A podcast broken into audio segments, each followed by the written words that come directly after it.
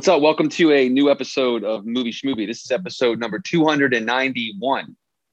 Can you check that? Is that right? Is that am I doing the math right on this? Gosh, 291. 291. Yeah. That- Wow. all right. Wow. It goes up by one, I guess, every week, and that's you know that, checks out. That, so that seems to happen every time. So much progress. yep, yep. Uh, my name's Steve. I'm one of the co-hosts. I'm here as always with, I'm Ron. And I'm John. And there's a longer pause in there than usual. Yes. yeah, Ro- Ro- I feel like this Uh, time how you Ronald guys took a dramatic moment, though. This time He it was did, he more I did. about- yeah. That was my He fault. did. He tried to set up this dramatic shot on his camera, and he just kind of went I with the, did. the audio port as well. Yeah. Yeah, Uh, Try how you guys doing, man? How's it going? How's life? good, good. Good, uh, good, lucky, good. alive. That's Yeah. uh, Yeah. you know, We're here. We're lucky. We're here. We're lucky. Lucky, alive, We have internet? and, and doing payable work. These are That's all Oh my- things you cannot take Oh, for granted man. in uh, 2021. You cannot take that for granted. Hope everybody else is doing well. I mean, you know, all the listeners out there. And Ronald, you're halfway vaccinated. Is that correct, or did you get the one shot? Yeah, I, I'm halfway. I'm taking Pfizer. Um, they don't really tell you till you get there. You know, in fact, when, when you get the call, you ask and they say they can't tell you, which is really uncomfortable.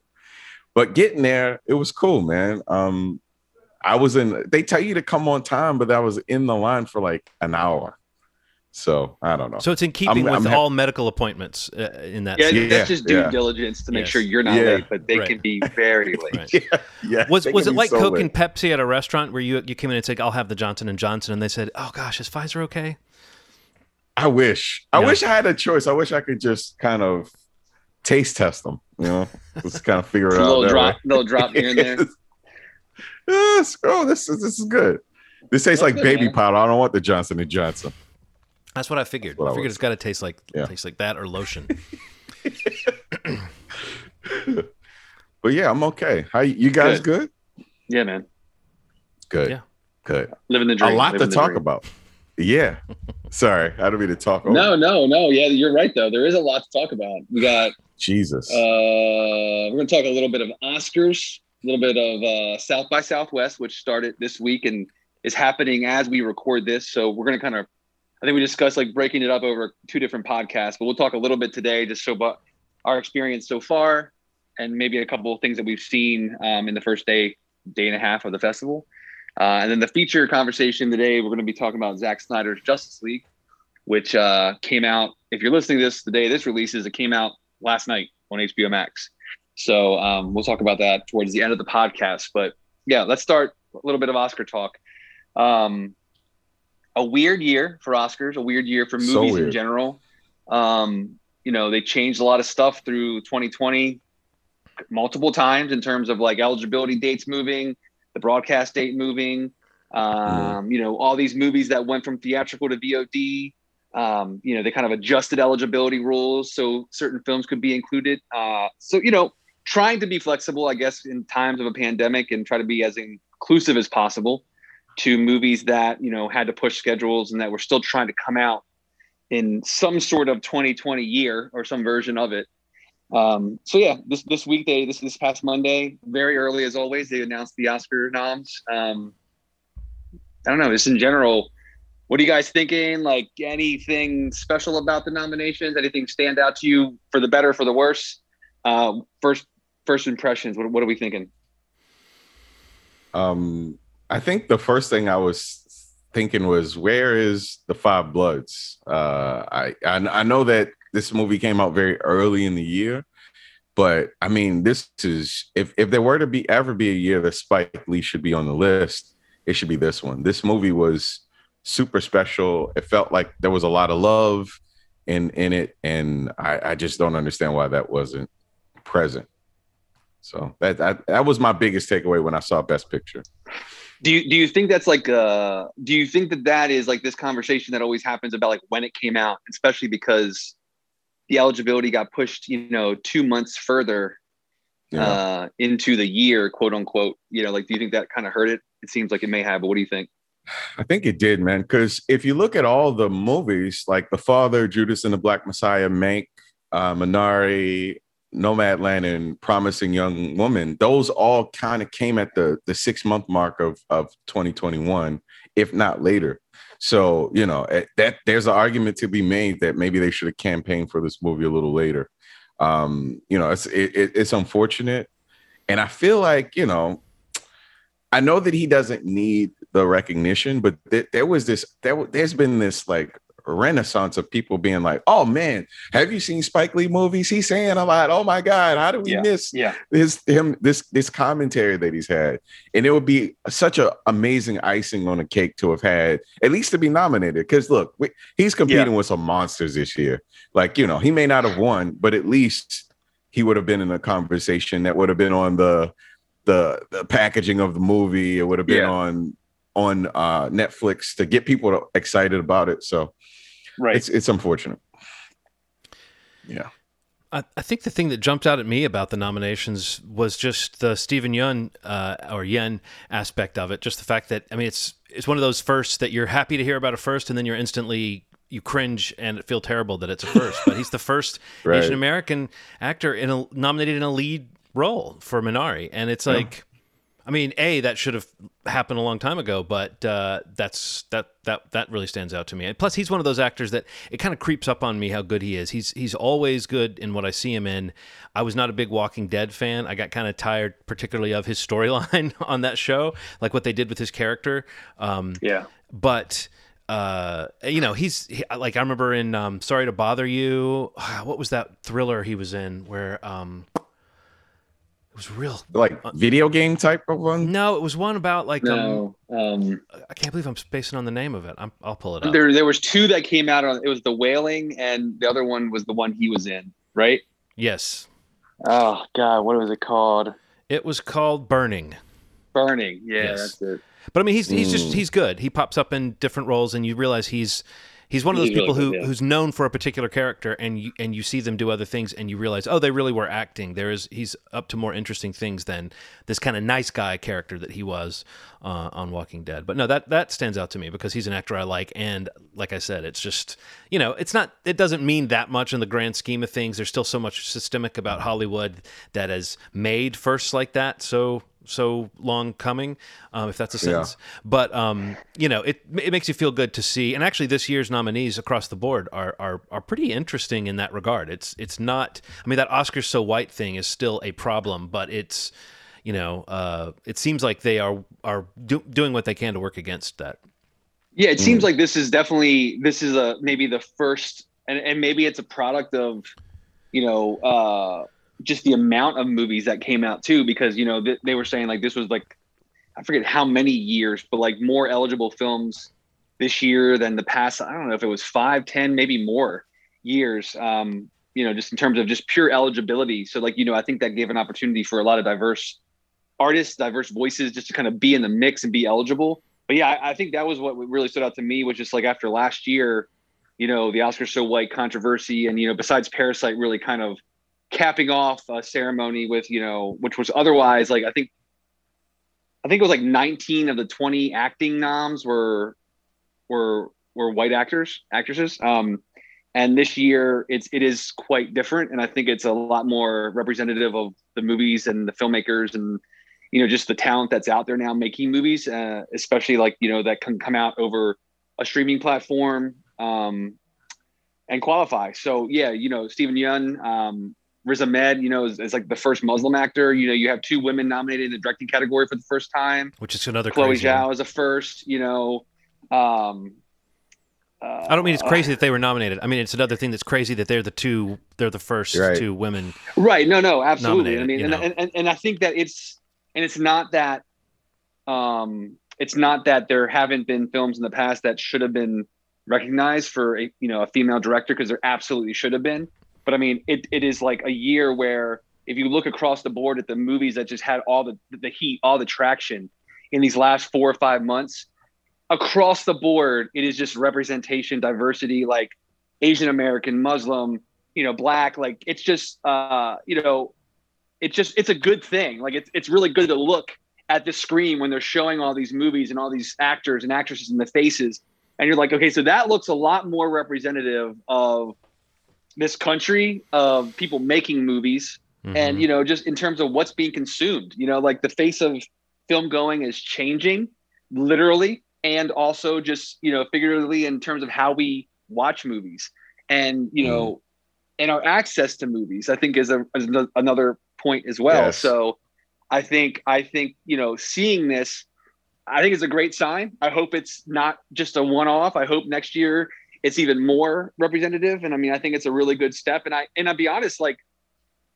if you're forecasting a lot of these categories uh, I think you know the winning list uh, for this year is going to be quite diverse as well, and that is a really good thing. I think. Um, Yeah. But yeah, in general, like I, I'm, I'm pretty happy. I mean, there are definitely some ones that fall off that were kind of oddities. You know, like you were mentioning, the Five Bloods is definitely one. Um, What did he get? that a lot of Score people- and nothing else that I'm seeing here. Yeah, I don't see. Terence Uh, Blanchard's score is nominated, but I don't see it anywhere else in the in the main crush Yeah, of nominees here. Which is crazy because you're right, Ronald. That movie when it came out, it felt like I remember it was early enough in the year that it felt like kind of a reprieve in a way. Like we we were sitting here craving some kind of a big event movie. Um, Yeah. And I just remember feeling like I think we talked about how special it was. Like we thought we were getting some kind of deal that we that we were seeing this this epic new Spike Lee movie on on a platform at home. You know, like Yeah. that. Yeah. Um, no, yeah, that's that's a bummer. I, I do think, uh, you know, even on acting, you would expect to see Delroy Lindo in there somewhere. Yeah. Um, Uh, although- what do you think about Lakeith getting supporting? Well, he and Daniel Kaluuya both did. I think sometimes Yeah. they do that in a movie where they're they're a trying to pick the category where they think they have the most of a chance, but also they're trying to own up to the fact that.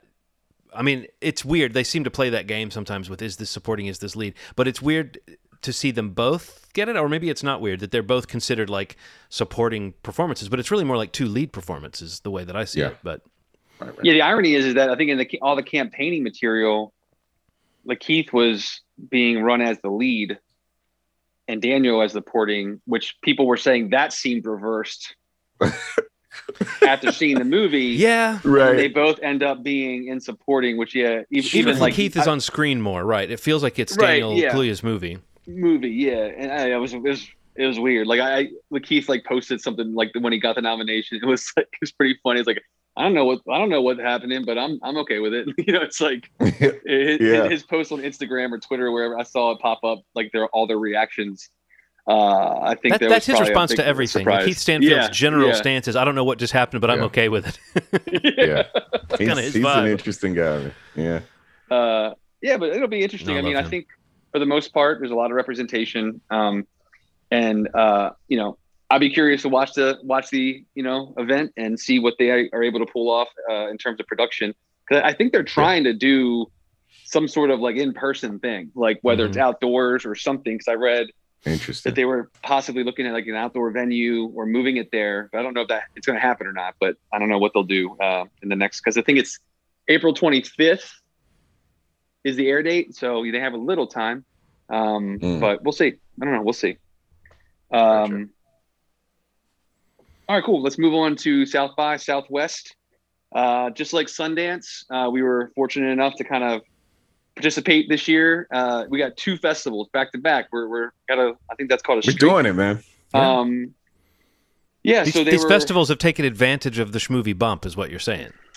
Yeah. right, right. They heard what happened at South. They heard- they heard what happened at Sundance, and they're like, we gotta we gotta get it in. Yeah. Um, but yeah, so like we we were able to kind of get some access uh, as press, you know, reviewing press in most cases, to be able to kind of uh, check out some titles. Like I said earlier at the top of the episode, it just started the day before we're recording this, so there really um, hasn't been uh, a ton of stuff. I mean, we've all seen quite a bit actually thus Mhm. far, um, which is really exciting for just for all of us. I, I, I was excited seeing everything that everybody's seen so far because we still got a couple days to go. So I think next next episode is going to be pretty fun to talk about. But Yeah.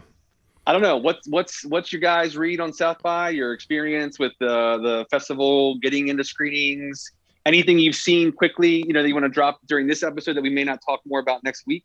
Um, what what's the the first impressions, I guess, of South by Southwest 2021?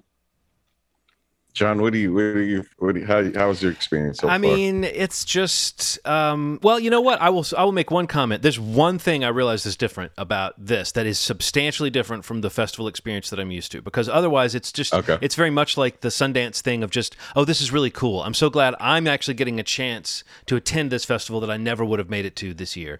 Yeah. Um, uh, but I think, and uh, this is a weird thing to bring up at the begin- beginning of this segment, but I did think about you guys because I thought, oh, weird. I- I now can test a movie out, and if I don't like it, I can just stop playing it. I don't have to walk out and possibly offend the filmmakers or people that are in the room, or even just be the person that gave up on a movie and walked out. I don't like to Mm-hmm. do that, but I would happily stop one of these things if I was playing something on my screen at home because you know you got your schedule and you got your things all queued up, and you start to the system is not totally simple, but it's clear enough once you get used to it to see like what's actually available Yeah. to watch. What's what's what's had its moment of being screened, and then after that, it's available for a certain amount of time. But like, I actually enjoyed that it took a little bit of the pressure off of when a movie would start to kind of lose my interest a little. I wouldn't think like, oh no, I'm stuck in here for another hour and a half. I would be like, oh wait, you know, I can pause it. I can walk around. I can come back. I could I could stop. I could actually stop now and not have to suffer through this. Which again, I know that's a weird thing to bring up. I've I have not done that. I've finished everything I've watched, but I realized that at one point when I started to wonder about one of my choices, I was like, you know what? I could just st- like I looked around the room as though the filmmaker was going to be sitting on my couch over here and notice me walking out. But um, but that I think is the thing that makes it different too, is because we're talking about stuff at home. It is a home viewing experience. You used to have to go and sit and hobnob, and you know there's a lot of fun associated with festivals that are uh, that's just gone from this experience. I had the luck of attending South by Southwest years ago, God, 20 years ago, uh, with a short film that I was in. And, um, you know, I'm sure the festival has changed a lot since then. But I would, I, I think there's a part of me that misses that experience, that notion of being out and about and amongst people, especially if you've got something to show. So I started to think about the filmmakers in that regard. I started to think, oh, it's probably a bummer for these filmmakers that they don't get to experience that festival rush of, uh, you know, that you can you only get when you're in person with people. But on the other hand, it's really cool these movies are out and available, and you know, Yeah. it's not like passes are cheap, but it's a lot of uh, stuff to to watch and a lot of choices. Yeah. I think I think one of the things that I noticed as I was looking through this list of films, I think this group of movies is more my wheelhouse. And I think that the last ones were a little bigger. Um, and and this is kind of the sweet spot that I kind of love. These like sleeper films that you kind of hear about that you don't get to see. It seems like South by Southwest is emphasizing kind of those films for this festival versus kind of swinging for the fences and giving you something like you know like Candyman or something like that, which which I would have loved if they would have put in the festival. But And if it was in person, they would have probably had like a movie like Candyman. Like Right, they're right, right. notorious. Like they, yeah, they're yeah. you know that that's the big buzz at South by is like opening night, Midnight Madness films. Like they always have, you know, one or two of these like Yeah. huge movies of the year, like kind of like premiere there. Um, so that's kind of missing here. But yeah, Yeah. in general, I kind of I kind of agree. Is that like you know it is it does seem kind of doc heavy, um, which is fine by me. Um, Mhm. But I, I think in general, the, the biggest differentiator is that you know, and having never attended South by, I don't have a frame of reference, but like you know, with the Sundance virtual, like, you know, you were buying tickets for one off, you could, you know, this ties into what you both said basically, but like, you know, you're buying a ticket to a show and you watch it, that's it. Like where, you know, if you're in a situation like John just described, where if you're not really feeling it, you're like, I'm going to probably still finish this because I just paid for this ticket, most likely. You know, where this uh, festival, the way it's laid out is like you're buying some sort of level of a pass, um, which, you know, and, and pretty much like gives you unlimited access, uh, at Yeah. least our access that we were, you know, kindly given. Um, I think they had different levels of it, but I mean, Yeah. you, you basically can register for these screenings and like, you know, there's a window once it starts, you can watch it. Most of them are for the run of the fest. Some of them are within, you know, a certain number of hours post debut. But, you know, I think, you know, for the, if you really are trying to immerse yourself in a festival, like even this kind of thing virtually, uh, you know, the, the, the, the price per is probably a really good value if you are buying their pass and like just like just ingesting all of these like shorts. Like I've watched a ton of shorts over the past couple of days. I've watched a couple feature docs. Um, and you know, I think you know, buying those one off, you know, it would have been like financially, it'd been like, wow, that was Yeah. a lot of money. Right. And this is still a lot of money, you know, depending on what level pass you buy. But it's it's like six and one half dozen the other, just depending on how you really want to experience the festival. Like if you want to just participate, I think the per screening thing probably works better. But I mean, if you really want to be a part of a festival as much as possible, even virtually, this is a really interesting approach. And I think that the platform they've built it on, the app is pretty cool. Um, it's a little glitchy at times, but I mean, I think once you kind of got into the screenings, and you know whether you're watching it on like your smart TV or your console boxes or whatever, um, I've had a really great experience so far. Um, with uh, with the exception of one film that I registered for and somehow got kicked out of. But uh, for the most part, everything has been pretty easy to watch, and like you know the the start stop nature, just like the the user experience of it has been really great. Um, Yeah. So yeah, kudos to them for this platform. You know, I think they built it on something called Swapcard, which is like a online kind of technology that a bunch of different sites use. And so far, I think it's really, really worked uh, in their favor. So far, it's been really good for me. Um, is there anything like that you? I guess that you've seen. like I guess that you don't maybe think we're going to talk a lot about next week. That you wanted to like mention any any titles that kind of come to mind quickly. Well, why don't we just say what we've seen first, just to get some names out there, and then we'll see if there's a topic that emerges from that. Because I think you're right that a lot of this it might be good when we're doing our kind of best of the fest sort of conversation to see what topics really rise to this. But I've seen Sasquatch, which is the first episode of uh, a Duplass Brothers production, but it's actually much more the work of. I'm going to make sure I've got the names of these guys right. Um, uh, Joshua Rofe or Rofe and uh, uh, David Holthouse. Uh, Joshua is the director, and David is the investigative journalist at the center of this show. And it seems like a really intriguing show. I mean, now if you're going to do a true crime thing, you got to have a, an angle on it, and I think this show definitely has an angle on it. So Sasquatch. Um, I watched the first episode of Confronting a Serial Killer, which is another true crime doc series. This is a Joe Berlinger uh, project, and it has to do with. Um, uh, journalist Jillian Lauren, who's kind of the lead figure in that. Um, and, you know, that was an interesting show. I also saw The Oxy Kingpins, which is another documentary, which is about the pharmaceutical epidemic and also who all plays a role in, in making all those Oxycontin. Uh, pills available to people, and how it's not just drug dealers, it's also pharmacists and doctors and pharmaceutical companies. There's a lot of people that are unknowingly allowing this epidemic to uh, to take place. Um, I also saw a documentary called The Lost Sons, which is a really kind of interesting character study as much as it is a story. Um, after you guys have seen that, I'll be curious what you think of of the ins and outs of that. And I also saw a an indie film, a true indie film. To what you were saying, Ronald, this is a small movie that I don't know that I would ever have even known about were it not in a festival. And having seen so many big ticket items, or just watching big movies and watching like it retrains your brain to watch a truly independent movie sometimes, you know. Yeah. Um, but Potato Dreams of America is uh, sort of a coming of age slash comedy slash almost experimental thing.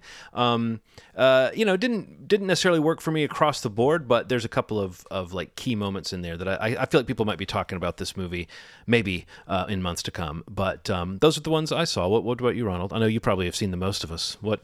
Uh, yeah, I saw a bunch of shorts. Um, I saw Sisters, uh, Soak. I ran from it and still was in it. Don't go telling your mama and the other Morgan. Um, so two of those actually have uh same actress in it. Um, I'm pretty sure it's uh Mary Holland is in two of the shorts. She's a great comedic actress and great in the other Morgan and sisters absurd. Um don't don't don't go telling your mama is um a rapper named Topaz Jones has an album coming out and he did this kind of ABCs of of where he is in Texas. So it's like uh it's it's pretty cool. It's pretty cool the way he does. It's like a kid show like but but sprinkled out these cool things about the culture in his area of Texas. I really enjoyed that. And then movies that I saw or, or shows slash movies, Sasquatch, um, Kid Candidate, Oxy Kingpin, The End of Us, which is a COVID uh, film about a, a couple that breaks up right when the lockdown is started and then kind of talks about their relationship after that. It's interesting, truly indie, and I think it's an actual couple. Um, R hashtag uh, J, which was the Romeo and Juliet. I thought that was about you. I honestly saw Yeah, that every time I, I- see R hashtag J, I'm like, what are they doing saying something about Ronald James on their side? Um, man, what a weird, weird bit of. Sometimes I feel like some things are so now in the now. I wonder if they'll hold up later, but it's a cool experiment. Um, it's Romeo and Juliet through to done through technology. So, uh, Instagram Live, text messages, FaceTime, all to tell the story of Romeo and Juliet. So, if anything, it's worth checking out just off the experiment alone uh, the WeWork documentary, uh, WeWork or making and breaking of a $47 billion unicorn. Really interesting documentary. Yeah, I got to see that one. Um, I don't know how much I can watch white dudes just get given lots of money for no no apparent reason but being charismatic. It is the most frustrating thing. They're just like, here's here's four billion dollars for you to spend for your life. it's it's a weird documentary. Clerk, the documentary about Kevin Smith, really cool. I fucking love Kevin Smith. Uh, it's a it, it- you'll really enjoy it if you've ever seen anything or heard anything about him, or just curious about who he is as a person. Luchadores, which is a documentary about um, women luchadors. It's a it's a cool story because women luchadors aren't known quite as well as as men, and seeing their story and trying to make it in the world, really cool. And then my my um the one that I'd say was a standout to me was Ninja Baby, which is a, a Norwegian um film about a woman who's in her um early 20s, a cartoonist that has a kid. Um, and she refers to the kid as Ninja Baby. And the Ninja Baby kind of manifests itself through a really cool device that they use throughout the film. And that's all I really say, but that's that's a real standout to me. The the humor is kind of what I love. Toilet humor with some touching humor and really smart. Ninja Baby is probably my standout right now. So yeah, that's that's what I've what I've seen. Nice. What about you, Steve? Um, so yeah, I've seen a bunch of shorts. So just to go through them real quick. So Don't Peek, I checked out, which actually they just announced today when we're recording this that uh Timur Bekmambetov, the guy who did like Hardcore Henry, um, and like Wanted, that they picked this up. The shorts, like a little horror short that they're going to be Oh, making wow. into a feature. Um, so uh, Mhm. that's called Don't Peek. I saw Tale Best Forgotten, uh, Plant Heist. Plant Heist is a really cool short uh, doc um, about basically like this black market that is was created off of um, these succulents that grow native in California, like right on the coastal shore, and just about like how they like the park rangers and you know the the uh, the town really kind of learned about these people that were like literally flying into this town, this coastal town, and stealing like thousands of these plants from their natural habitats and like kind of what they did to um, you know, basically combat that and stop it and basically bring it down to zero. So that was really cool called Plant Heist. Um, the thing that ate the birds, which is a um, gunpowder and smoke release that that's like the group that did um, their Alter label, like they did the, the, the 50 states of fright thing that was on Quibi. Oh wow. Um, that's a short film that I thought was pretty cool. Um, Significant Other, Puss, Joanna's Dead, uh, Flick, Stuffed, and Dale's Dale's House um, were a bunch of shorts. But in, in terms of features, I really only checked out a bunch of docs. Uh, I saw We Are the Thousand, which was a doc about like the uh, the thousand member band that basically got together to do like Wow. a concert where they did like a Foo Fighters concert, and you know they got the Foo Fighters out there. Um, pretty cool doc. Uh, Luchadors I saw as well. Kid Candidate I saw as well. WeWork Doc I saw as well. Lost Sons I saw as well. And uh, Introducing Selma Blair would be the last one that I saw. I just Oh yes, I, that, d- uh, I saw that as night. well. Yeah. So I mean, yeah, I have seen quite a bit actually. Um, I didn't get to see many narratives yet, but I do have some queued up. So definitely looking forward to catching up with them. I would say, you know, like of what I've seen so far, um, you know, the Selma Blair doc is really quite, man, quite yeah, It's it's, heartbreaking. It's really hard Yeah. to watch. Um, I was really interested in the WeWork doc. I feel like it was a little long. I think it's still a work print. Um, but just yeah, I get what you're saying. Like why, you know, I'm tired of seeing it as well. But just that that story, like just that, especially all of us coming from like a cultural employer like that really has this culture of employees and like you really buy into it.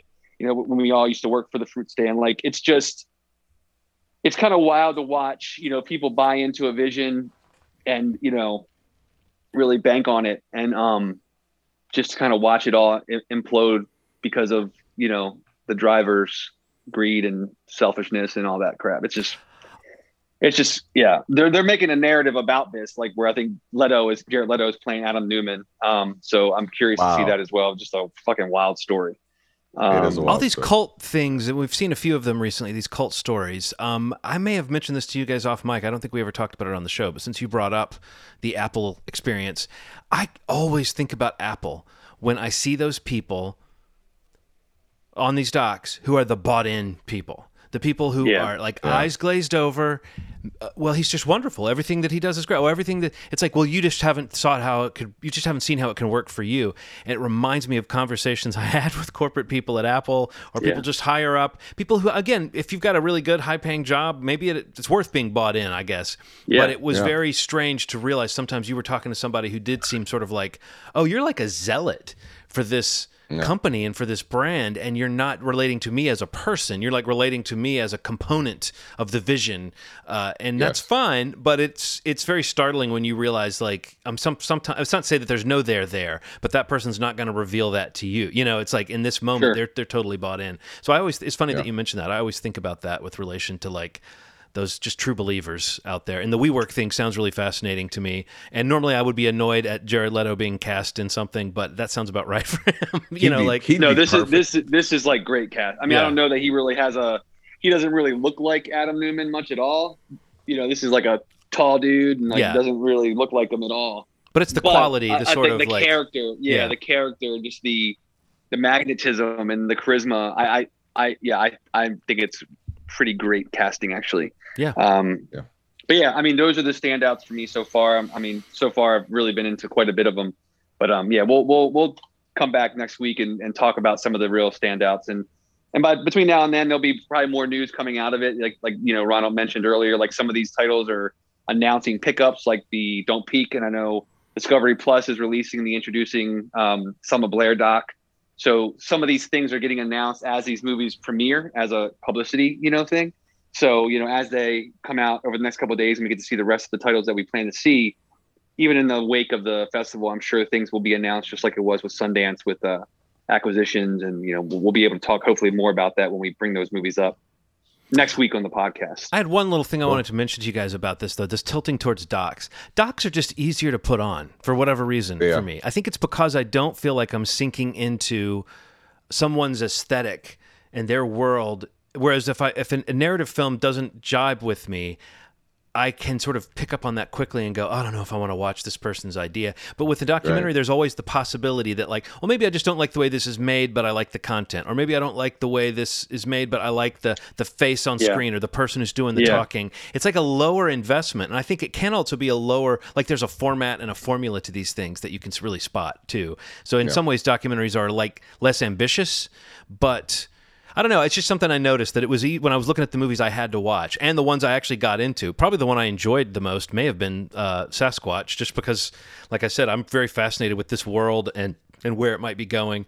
Um, and then yeah. the one narrative film I watched, Potato Dreams of America, it was the toughest watch for me. And I, it might be because it's kind of herky jerky stylistically, but I did repeatedly think like, oh, where am I in this? Uh, versus yeah, yeah, with the documentaries where, I mean, I like I think Oxy Kingpins could go more in depth and be more broad in its scope, but I also think that it does. It's got a very clear mission of what it's trying to say to you. Um, so I don't know. Sometimes these kind of indie docs that are a little simpler, like they tend towards an hour and twenty minutes rather than an hour and or two hours and twenty minutes. You know, I, I think there's something about those. They don't have to be as ambitious if they're tackling something I'm interested in. Whereas a, a yeah, narrative yeah. film almost has to tick more boxes to really blow me away. I don't know. It was just something yeah. I noticed. Had you guys noticed that? Yeah. have you felt that tilt towards documentaries? Like, what do you think? Do you think documentaries are easier in a sense, or I don't know. You know what to expect more. I don't know. I'm kind of. There's there's just with with some of the movies. It just feels like man, you need an editor. That's what I've been feeling more than anything in the world. I have I've never talked like this before, but I think that because we're in such an open market in terms of what can what goes, I think the the kind of it's not that the quality's bad of these things. It's just like people are accepting things that aren't as sharp. Like I, I feel like if if some of these movies, I'm like one more editor, one more edit, one more edit, and this would be perfection. And then you know, I'm I'm like I'm watching them like this is like 20 minutes too long. Somebody could just chop this part off that has nothing to. This is just mountain for 10 minutes. You know, it's just like so. Anyway, yeah, I know what you mean. Something I've noticed. Yeah, we should probably like basically talk about Justice League for a minute, as long as it is. Like, so we probably need to record a four-hour and two-minute conversation about it. Yeah, I was wondering about that. Honestly, when we said we were going to talk about Justice League, I was thinking like, is this going to be like a lo- and I th- but after seeing it I, it's not particularly a longer conversation because No. it's kind No, of like no. an it's kind of like the movie we already saw just stretched Yeah. out with with more scenes dropped in and then of course there's some crucial differences but um we're I guess you know I haven't done like a point by point comparison uh, Mm-hmm. between the the the two so and I don't remember the other one like chapter and verse enough to know where all the differences were so for me it was a weird kind of deja vu um talking about Right. Talking about Justice League uh, or watching Justice League, Zack Snyder's Zack Snyder's Justice League as it's being called. It's not being called the Snyder Cut. Yeah.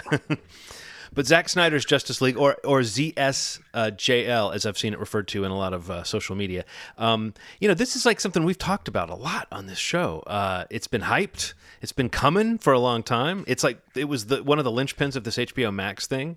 Yes. Well, y- you know, I, I, I guess we can talk about the whole experience of this weird movie even existing in a minute. But just what are your your gut feelings now that you've seen the movie? You've you've it's here. You've seen it. It's no longer like this weird myth. It's no longer this weird hashtag. It's a it's a thing you can watch. Uh, what did you think, Ronald? this is not the same movie. I I look, I I remember seeing the movie in the theater and I and I tried to watch the the previous one, uh the previous the theatrical cut. Okay, I'll say the theatrical cut before. This is not the same movie. I know that I know that we like to say like, yeah, sure, sure. It has the bones of the I'm talking about the story. It's not the Oh. movie. The movie's very different, but the story is basically the same. Yeah. Oh, yeah, yeah. That yeah. part is that part is. So, what do I think about the story? My, uh, my gut Oh instinct. no, I'm saying I'm saying I'm, I was just I was saying back to what I Oh, was saying oh, before. I wasn't you're- saying that it was the same movie stretched out. I was saying it was basically the same story. There wasn't a whole lot Oh more yeah, yeah, yeah, than there was the absolutely. But yeah, the first thing I did think was this isn't the same film. I've watched the film recently. It ain't the same film on any level. Is it the same? It's fucking crazy. It makes me feel weird. So like it feels like a fever dream. Like I have a I have a fear about like uh like uh Groundhog's Day thing. Oh, Groundhog. I got like a real fear about like time The other thing, yeah. perception of time and stuff like that and situations and some and i watched this film and i kept saying to aaron was this the film that we saw because i'm starting to feel crazy like surely Joss Whedon's version in in and this new Zack snyder cut can't be that different and it was and i think that's the first thing i took away from it Wow. Well, it's not like there's not a lot not a lot of the same shots though. I mean, it's just it feels different because he's slowing things down and there's more character development and like scenes are there that you might have maybe if you were a big fan of the last movie you might have wanted to see some of this stuff filled in. But I was almost surprised how much of it was like there was a lot of stuff that I thought was Joss Whedon added stuff. A lot of the goofy Mm. humor with uh, Flash that I thought was Joss Whedon added stuff that I was surprised to see is almost entirely yeah. the same. Yeah, yeah. You know, That's there's just- just yeah. a couple gags that were different, but Yeah. um, It's like it's like what did what did uh, Joss add to this? right. If, if like like the whole the legend of it all is that like you know he was in the WB stable working on a Batgirl film and like that's when Geoff Johns brought him over to kind of touch up this movie and to you know make it funnier to make it lighter to make it more uh appealing to a mass audience like after what happened with Avengers and everything. But yeah, in general, like you know, the, that's a takeaway from this is that like you know, there's a lot of humor in There this is. movie that I think surprises is surprising to a lot of people um, that really kind of thought that that was you know that the presence of that in Justice League that came out in 2017 was a, like a, a Joss Whedon thing, and it doesn't seem like it was. It Yeah. seems like maybe got punched up or maybe got you know kind of you know just more of it in places but in general it just you know didn't really work that well but yeah i i, I basically agree with ronald like um yeah, the story's the same. Uh, I think the guts of it kind of fall into place, and I think that's kind of the the takeaway from what Joss did to uh, the film when he took over was kind of just like build out certain areas, take up, take out a lot of other stuff. Yeah, a I mean, lot, there's a lot reports got that, like- taken out. Yeah. Right. There's reports that like he had cut like 70% of what Zack like of that movie, you know, of what was done. 70% of it was like redone. That's insane. Um, and you know, and it that just all cumulatively is just like this movie is just like a behemoth of reshoots, and you know, in both versions of it, just it's just wild to think about what this cast and crew had to go through for both cuts of this film. But yeah, I don't know. It, it may be the same guts of the story, but I totally agree. I think it's a completely different film as a whole. Um, and I think that you know, sure, it's too long. You know, it could be cut down way, way, way more than it was. Yeah. But I mean, I don't think it really matters because it's on HBO Max, and you know, it's like let's just put it all in the kitchen sink, include it. Um, but I don't know. I, I really, I really liked it. Me I mean, too. I thought it was a way better story, or it, it makes the story way more cohesive and it, it's easier to comprehend. Like, there's so much more uh, with characters that you felt were just completely missing from Justice League. And I mean, the real crux of the story, even while it's the same, are these mother boxes that you don't really know anything about, you know, in the original cut of this film, very, very little about, rather. And I think that's probably one of the biggest pieces that gets built out um, in this movie um, that is a benefit to it. You know, there's a lot of, you know, in the first hour or so of this movie, 25% away into the movie, it's like, you really don't see a whole lot of like the Justice League. You know, these characters, you see a lot of backstory and you see a lot of, you know, the Amazonians and like you see a lot of Hippolyta and you, you it's just, you see a lot of characters that you didn't see. And, and it's crazy to think of all that was shot that was just kind of left um, on the cutting room floor. Um, and now, you know, now it's in this, but yeah, I don't know. In general, I, I was a, I kind of, I kind of thought it was pretty great, honestly. Wow, Um, wow, I was so bored. Yeah. I, I was so it, man. bored. Wow. Okay. I don't even know if there's much sense in me saying much because I, I, I just was so bored by this movie. I was like, I cannot believe this is four hours long. I, it had no reason to be that long. It was so indulgent. And like saying it has more in it that you need. Like it'd be different if it was broken into like parts that felt like episodes, but it wasn't really. The episodes felt kind of arbitrary when there was like a title card that came up.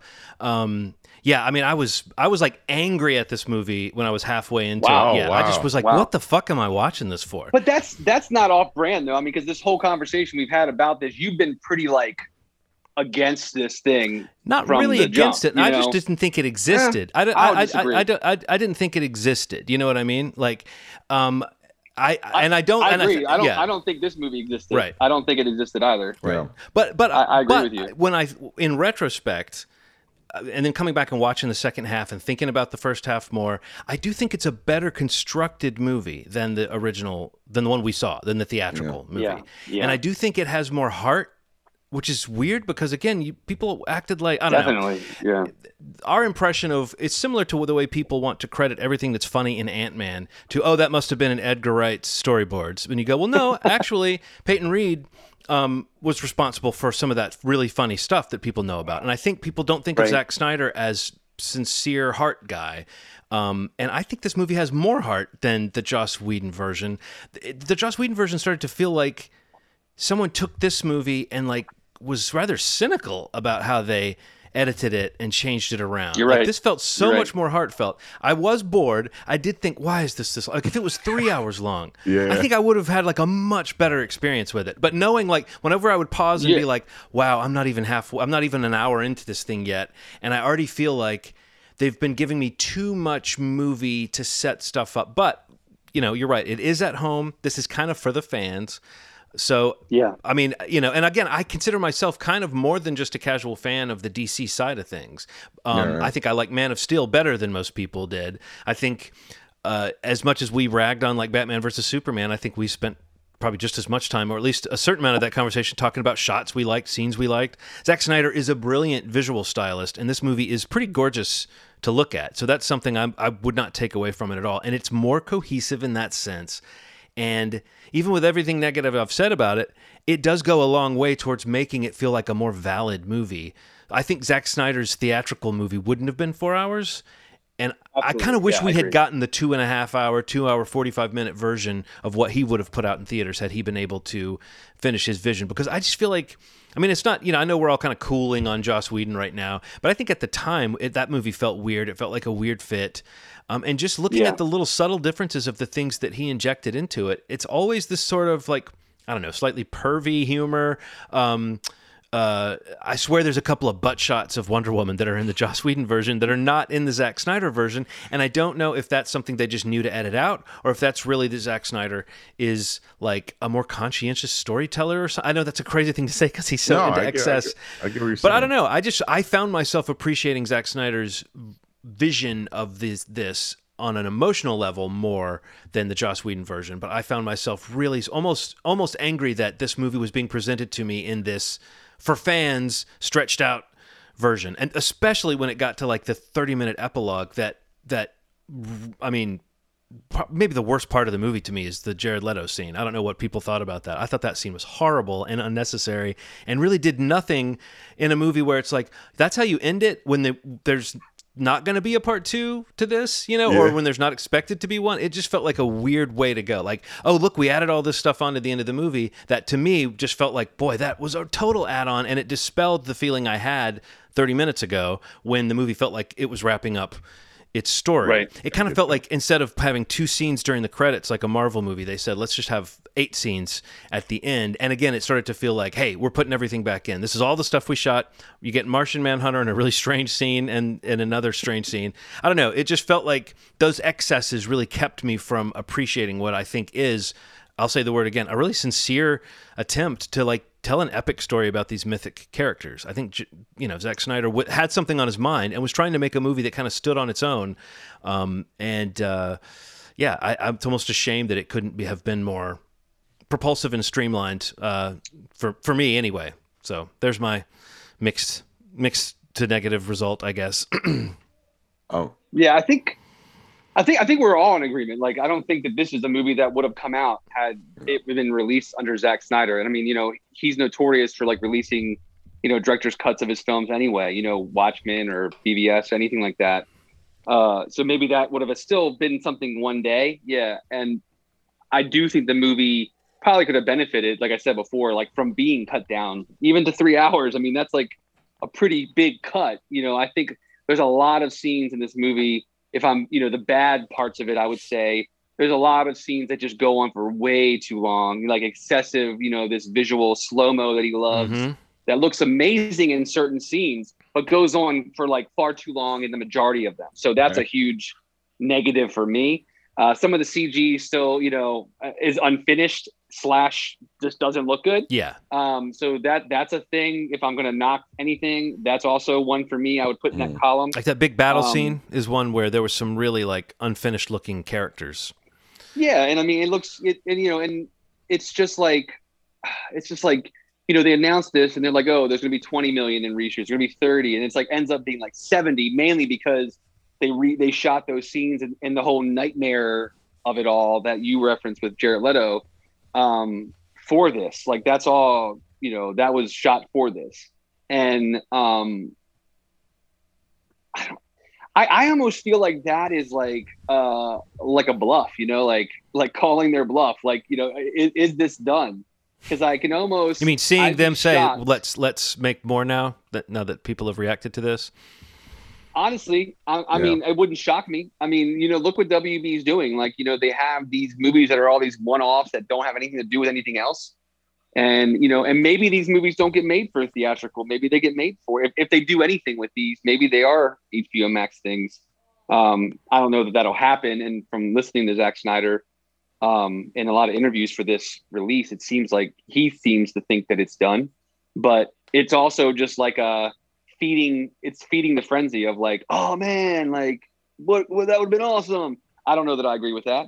I don't know that I even like those scenes at the end, but I do think it's a pretty big flex on his part. And in general, you know, we've always talked about, like you said, John, like he's an amazing visual storyteller. And, um, you know, I'm a big fan of the majority of his movies, um, you know, in general.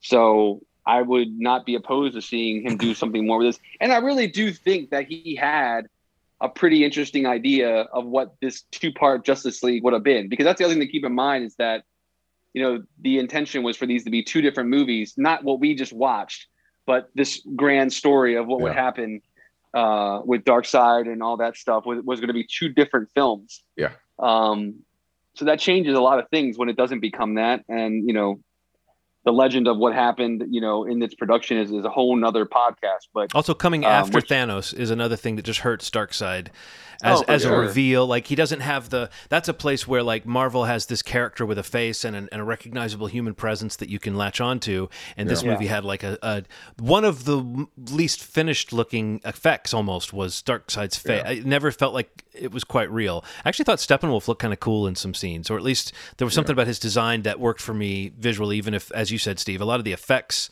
in this movie feel like mm-hmm. unfinished versions of cool yeah. ideas, you know? Which yeah, I don't know. And there's the whole Lord of the Rings sequence in the middle with that battle. Did you guys feel yeah. Lord of the Rings vibes when it was like, and then they split the three boxes on yes, up amongst yes. the three tribes? You know, yeah. it felt like they were going for that. Which again, I think it's kind of neat that Zack Snyder was trying to wedge that in to the middle of a superhero movie. But um, I guess that kind of ambition is is you know kind of what bites him on the ass sometimes. Um, I was also going to say, man, sometimes it feels good to have seen an adult superhero movie, like with cursing and and fucks and I, man, like I I'm not gonna ever get that from Marvel, and I'm getting that. I mean, we might get that through Deadpool. Um, there's rumors that that's going to be R rated, but yeah. I, I like that these films are kind of set in a world where if somebody gets thrown against the wall, there's blood. You know, yeah. I love yeah. that. Yeah. It's it's just a it's just a welcome change, and I and sometimes I feel like, especially reading some of the reviews I've read, people are so used to what Marvel brings, which is very strong. Obviously, man, it's an incredible culture that they've created. the The running ten year story is is like a, a, a film achievement that will probably never be done again, but there are things that are different that can that right. can counter that energy. That are, that, that success that, doesn't mean that's the right way to do it. It just yes. means it's a good way to do it. Yeah, yes. yeah. In in these one-off movies aren't a terrible idea. I don't want Mm-mm. interconnectivity for everything that I watch. I don't. I mean, I'm okay with a sequel. You teasing a sequel, but to be like the arc is going to be ten years to solve. All right, I mean, I guess, I guess so. Well, but your heart sinks is... sometimes when you know you're getting part one of ten or you're getting season yeah. one of six. Yeah, you kind of go, really? Yeah. I just want a story. You know, yes. and that's what I was saying before about Zack Snyder having an idea. His idea yeah. about like, okay, these are mythic characters, these are gods. Let's mm. give them all these godlike powers, you know, and then set them up yeah. against bigger gods. and guess what? That guy works for a, a god that's an, a bigger god.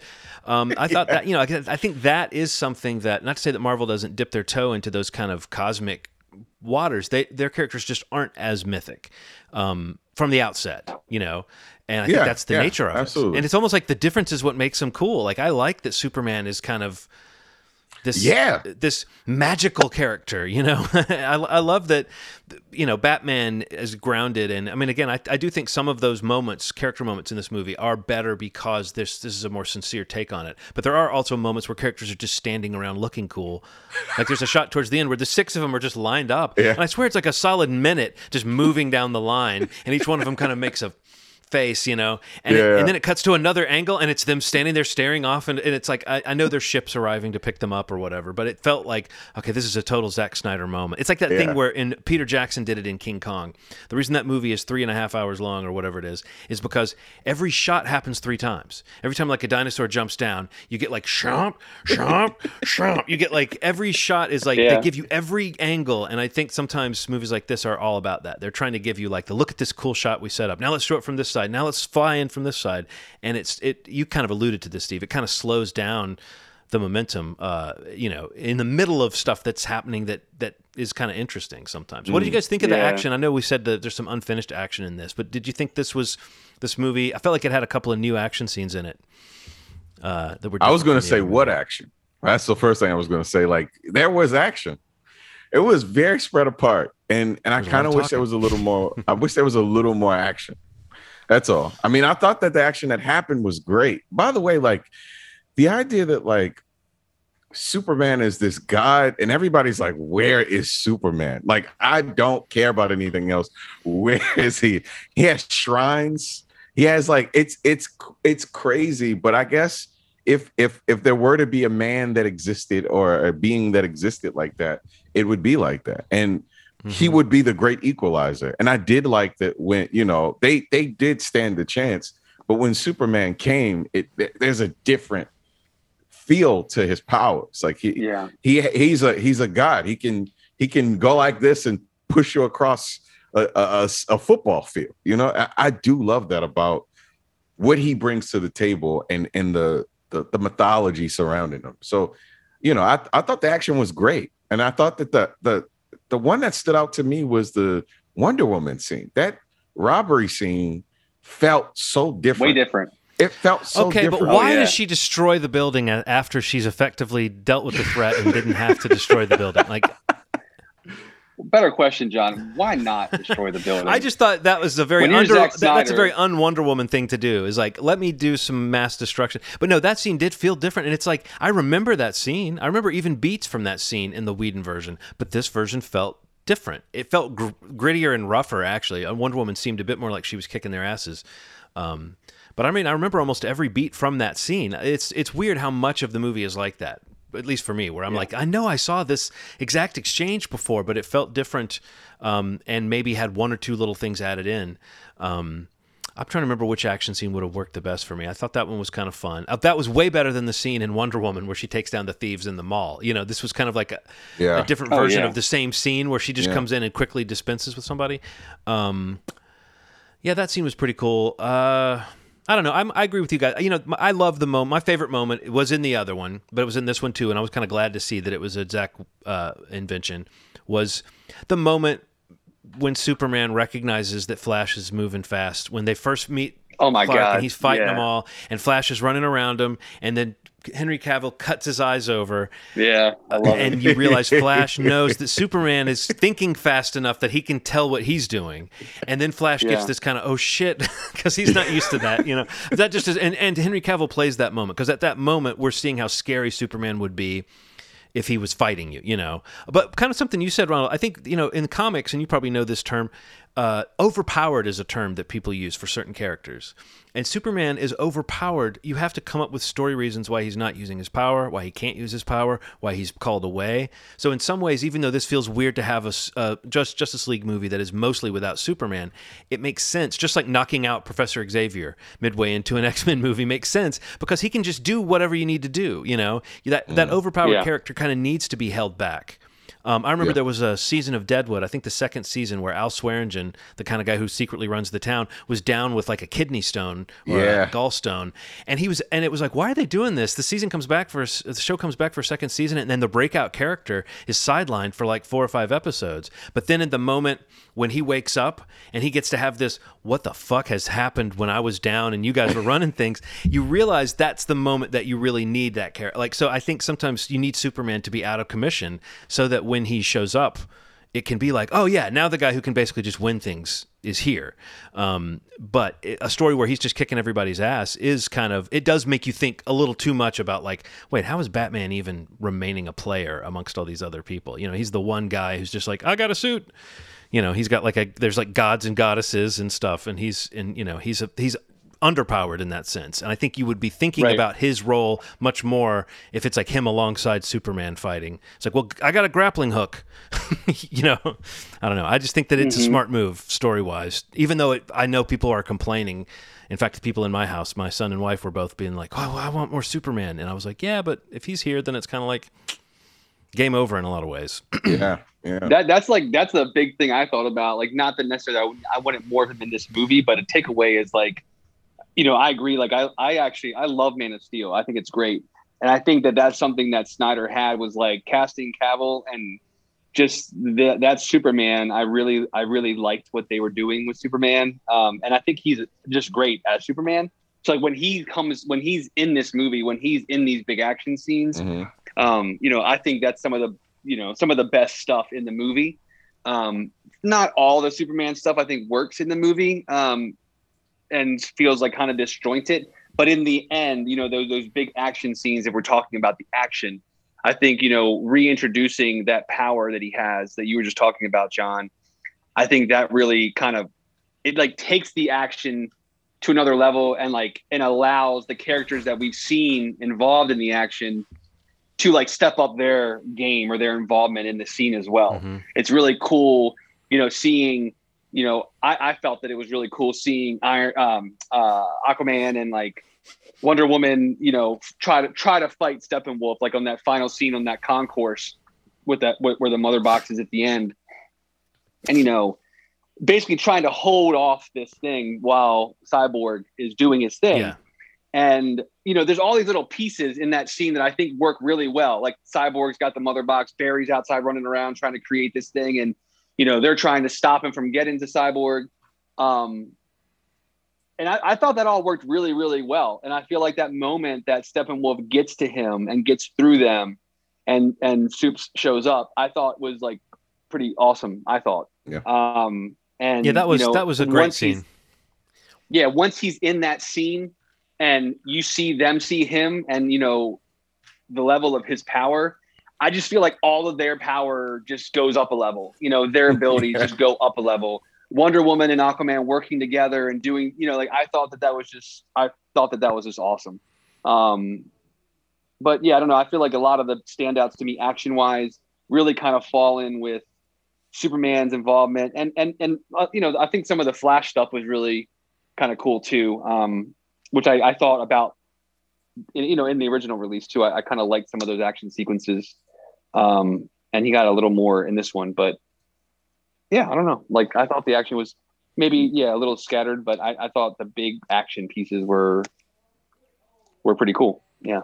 Cool. No, I, I like Um, that that feeling you were just describing, Steve. Of like, they did a good job of showing how like Wonder Woman can kind of hold him off doing this, and Aquaman can kind of hold him off doing th- like th- of showing that kind of like taking turns Yeah. and then getting knocked back, and uh, you know we've seen that, but this was a I thought a partic- particularly well choreographed version of that with these characters who we've kind of. I mean, Wonder Woman needs to have a foe that's that powerful so she can kind of cut loose and still it's a, still a fight. Aquaman needs that. Even Yeah. with Superman, it's like an equal almost rather than someone he can just throw around. But when he shows up and just kind of punches him and he flies, it's not quite like a, a fist pumping moment, but it is like, oh, that's a really cool thing that they build up to. Like this movie did a good job of making that moment satisfying when it's like, okay, the the gang's all here, you know. Yeah. Yeah. Yeah, I just think that like what they do with Superman or what he does with Superman in most cases like works really well. Like even when he has the same moment that he had in Man of Steel, you know, when he kind of has the takeoff moment and like everything's like Yeah. floating, you know, that stuff gives me cold chills. Like I like Yeah. in Man too. of Steel, in Man of Steel, it gave me cold chills. That score, um, it's just a good, it's a perfect moment for me in terms of superhero movies. And you know, it's a it's an abridged version of it in this, but reintroducing it in in this movie, like at that crucial point in the story, um, again, it works. It worked on me again. You know, even in a shortened version, um, mainly because I love Henry Cavill as Superman. You know, this movie pays off a lot of the things that people were complaining about with Zack Snyder's take on these characters too. That would be one of my other positives that I would mention is that the Batman in this movie is changed by his experience. So people were like, "Why would Batman be acting like such a villain in Batman versus Superman?" Kind of, and why is Superman this scary guy rather than this heroic figure to people? Um, I feel like. I feel like there's something about that that feels kind of like, oh yeah, it, th- now we're seeing the result of that. We're seeing what Zack Snyder's plan was, which was Right, right. definitely not to hold back on the notion that Superman is a true hero or that Batman would be like a- a friend to that character. You know, this movie you see like Batman's almost like a a zealot himself for for the cult of Superman kind of in this movie. Yeah, Um, it's like it's worth it all to risk it for him to be back. right. Yeah. So I guess we'll Yeah. we I don't know. we we, we saying go ahead. What are we what are we saying about I feel like this? people are going to watch this, right? I mean, you're either if you're not going to watch this, I, you know, it is long. I, when someone said to me, "I can't wait," I was like, "The oh, my only warning is that it is every bit of a four-hour movie. Outside of that, it's like it's what you think it's going to be, and if you're on board for it, and if as we have been saying all this time, sure, I'd be interest, interested to see what the finished version of Zack Snyder's idea was. This feels it. This puts the movie in such a weird place, though. As someone said, neither one of them is like the official DCEU canon right now because they've kind of moved on from this stuff supposedly. I don't doubt that what you're saying might be true, Steve. Though that if if the reaction to this is whatever WB wants it to be, uh, they're going to be like, all right, we can turn this into a, an HBO Max series, or or we can make Yeah, Justice League two in a few years, or whatever. We we know the hype is there for it. You know, um, Yeah. I don't know what the actual numbers are, but I imagine this is going to be a heavily played uh, film in the next f- you know few days uh, as it as it's available to people. So. Um, Yeah. Mm. yeah, I wouldn't be surprised to see that announcement coming. But it seems like it's almost like even Zack Snyder doesn't talk like he really expects him to. But you're, you, you know, you, when you mention it as a kind of flex, I'm like, uh, you know, maybe there is something to that. That he's like, let's just see. Like he knows that he got kind of petitioned back into this. Yeah, So absolutely. yeah, Yeah, I mean, it's a go ahead for me. I mean, yeah, Same. I, I personally didn't feel. I mean, it definitely is a four hour movie, sure, but um, I didn't. We were joking before we recorded about like sit, watching it in one sitting, and uh, I definitely did. And you know, I, I, it, it is long, yeah, but I don't know. I, I did. I, I feel like it felt like a long movie. It didn't feel like a four hour movie to me personally. see, it felt Um, I super feel like long. I, yeah, right. I've watched like three hour movies that, that were like Yeah. Longer to me, like harder to get through for sure. Um, but yeah, I don't know. This is definitely like if you're any of these conversations that we are talking about, comic book movies, Zack Snyder, the, the whole release Snyder cut, whatever it is, I I would I, I recommend seeing it. I mean, you're already going to see it, I'm sure. Yeah. But um, I- you know, and even if you didn't like Justice League and like you don't really care about this, like I feel like if you like Man of Steel, um, however you feel on BVS, like I, I would just be I, I stoke your curiosity to be like, just watch this to see what at least he was trying to do with these movies Yeah. uh, on the way out. So you can, um, you know, just see it from there. But yeah, it's on. It'll be on HBO Max when this podcast comes out, so you'll have time to watch it if you can find four hours, or break it out however you want to. Um, so yeah, that's Zack Snyder's Justice League. Um, you guys have anything else you need to mention before we wrap up? No, no, not not on my end. No, I mean maybe next week So we can talk about this if you guys have seen. Uh, I think this is this week is when uh, season two of Servant uh, wraps up. I've seen, I've watched all of those, and I actually went back and started watching the first season with my wife, and, and enjoyed. Now that I know where things are going, I've enjoyed that journey uh, a lot more. Uh, so. Um, I would just remind people that if they were waiting, now you can binge the entire second season of Servant on uh, Apple TV Plus. Oh, cool. Yeah, we'll definitely check that out. Talk that about the next week for sure. And again, we'll we'll uh, we'll uh, kind of circle back on South by Southwest and kind of talk about the standouts for uh, for us in checking out this year. Um, yeah, cool. All right, cool guys. Uh, movieschmovie.com pod.link slash movie schmovie is a great landing page if you want to kind of try to find us on whatever platform you like listening to podcasts on. You can find it there, or you can listen to it directly on there. Facebook.com, Twitter.com, movie, uh, Instagram.com slash movie schmovie. It's all the same everywhere. Um, also YouTube. We have a channel on youtube.com slash movie schmovie where these videos can be found, the video version of this podcast. And then with uh, Falcon and the Winter Soldier starting back up, we'll be coming back to Marvel Schmarvel with new episodes of that, kind of going over that series uh, as it airs its six episodes over the next couple weeks. And uh, yeah, otherwise, good talking to you guys. And uh, we'll touch base shortly. All right. Uh, as always, you've made our day. Thanks. Bye. wonder what note that is. That's a good question.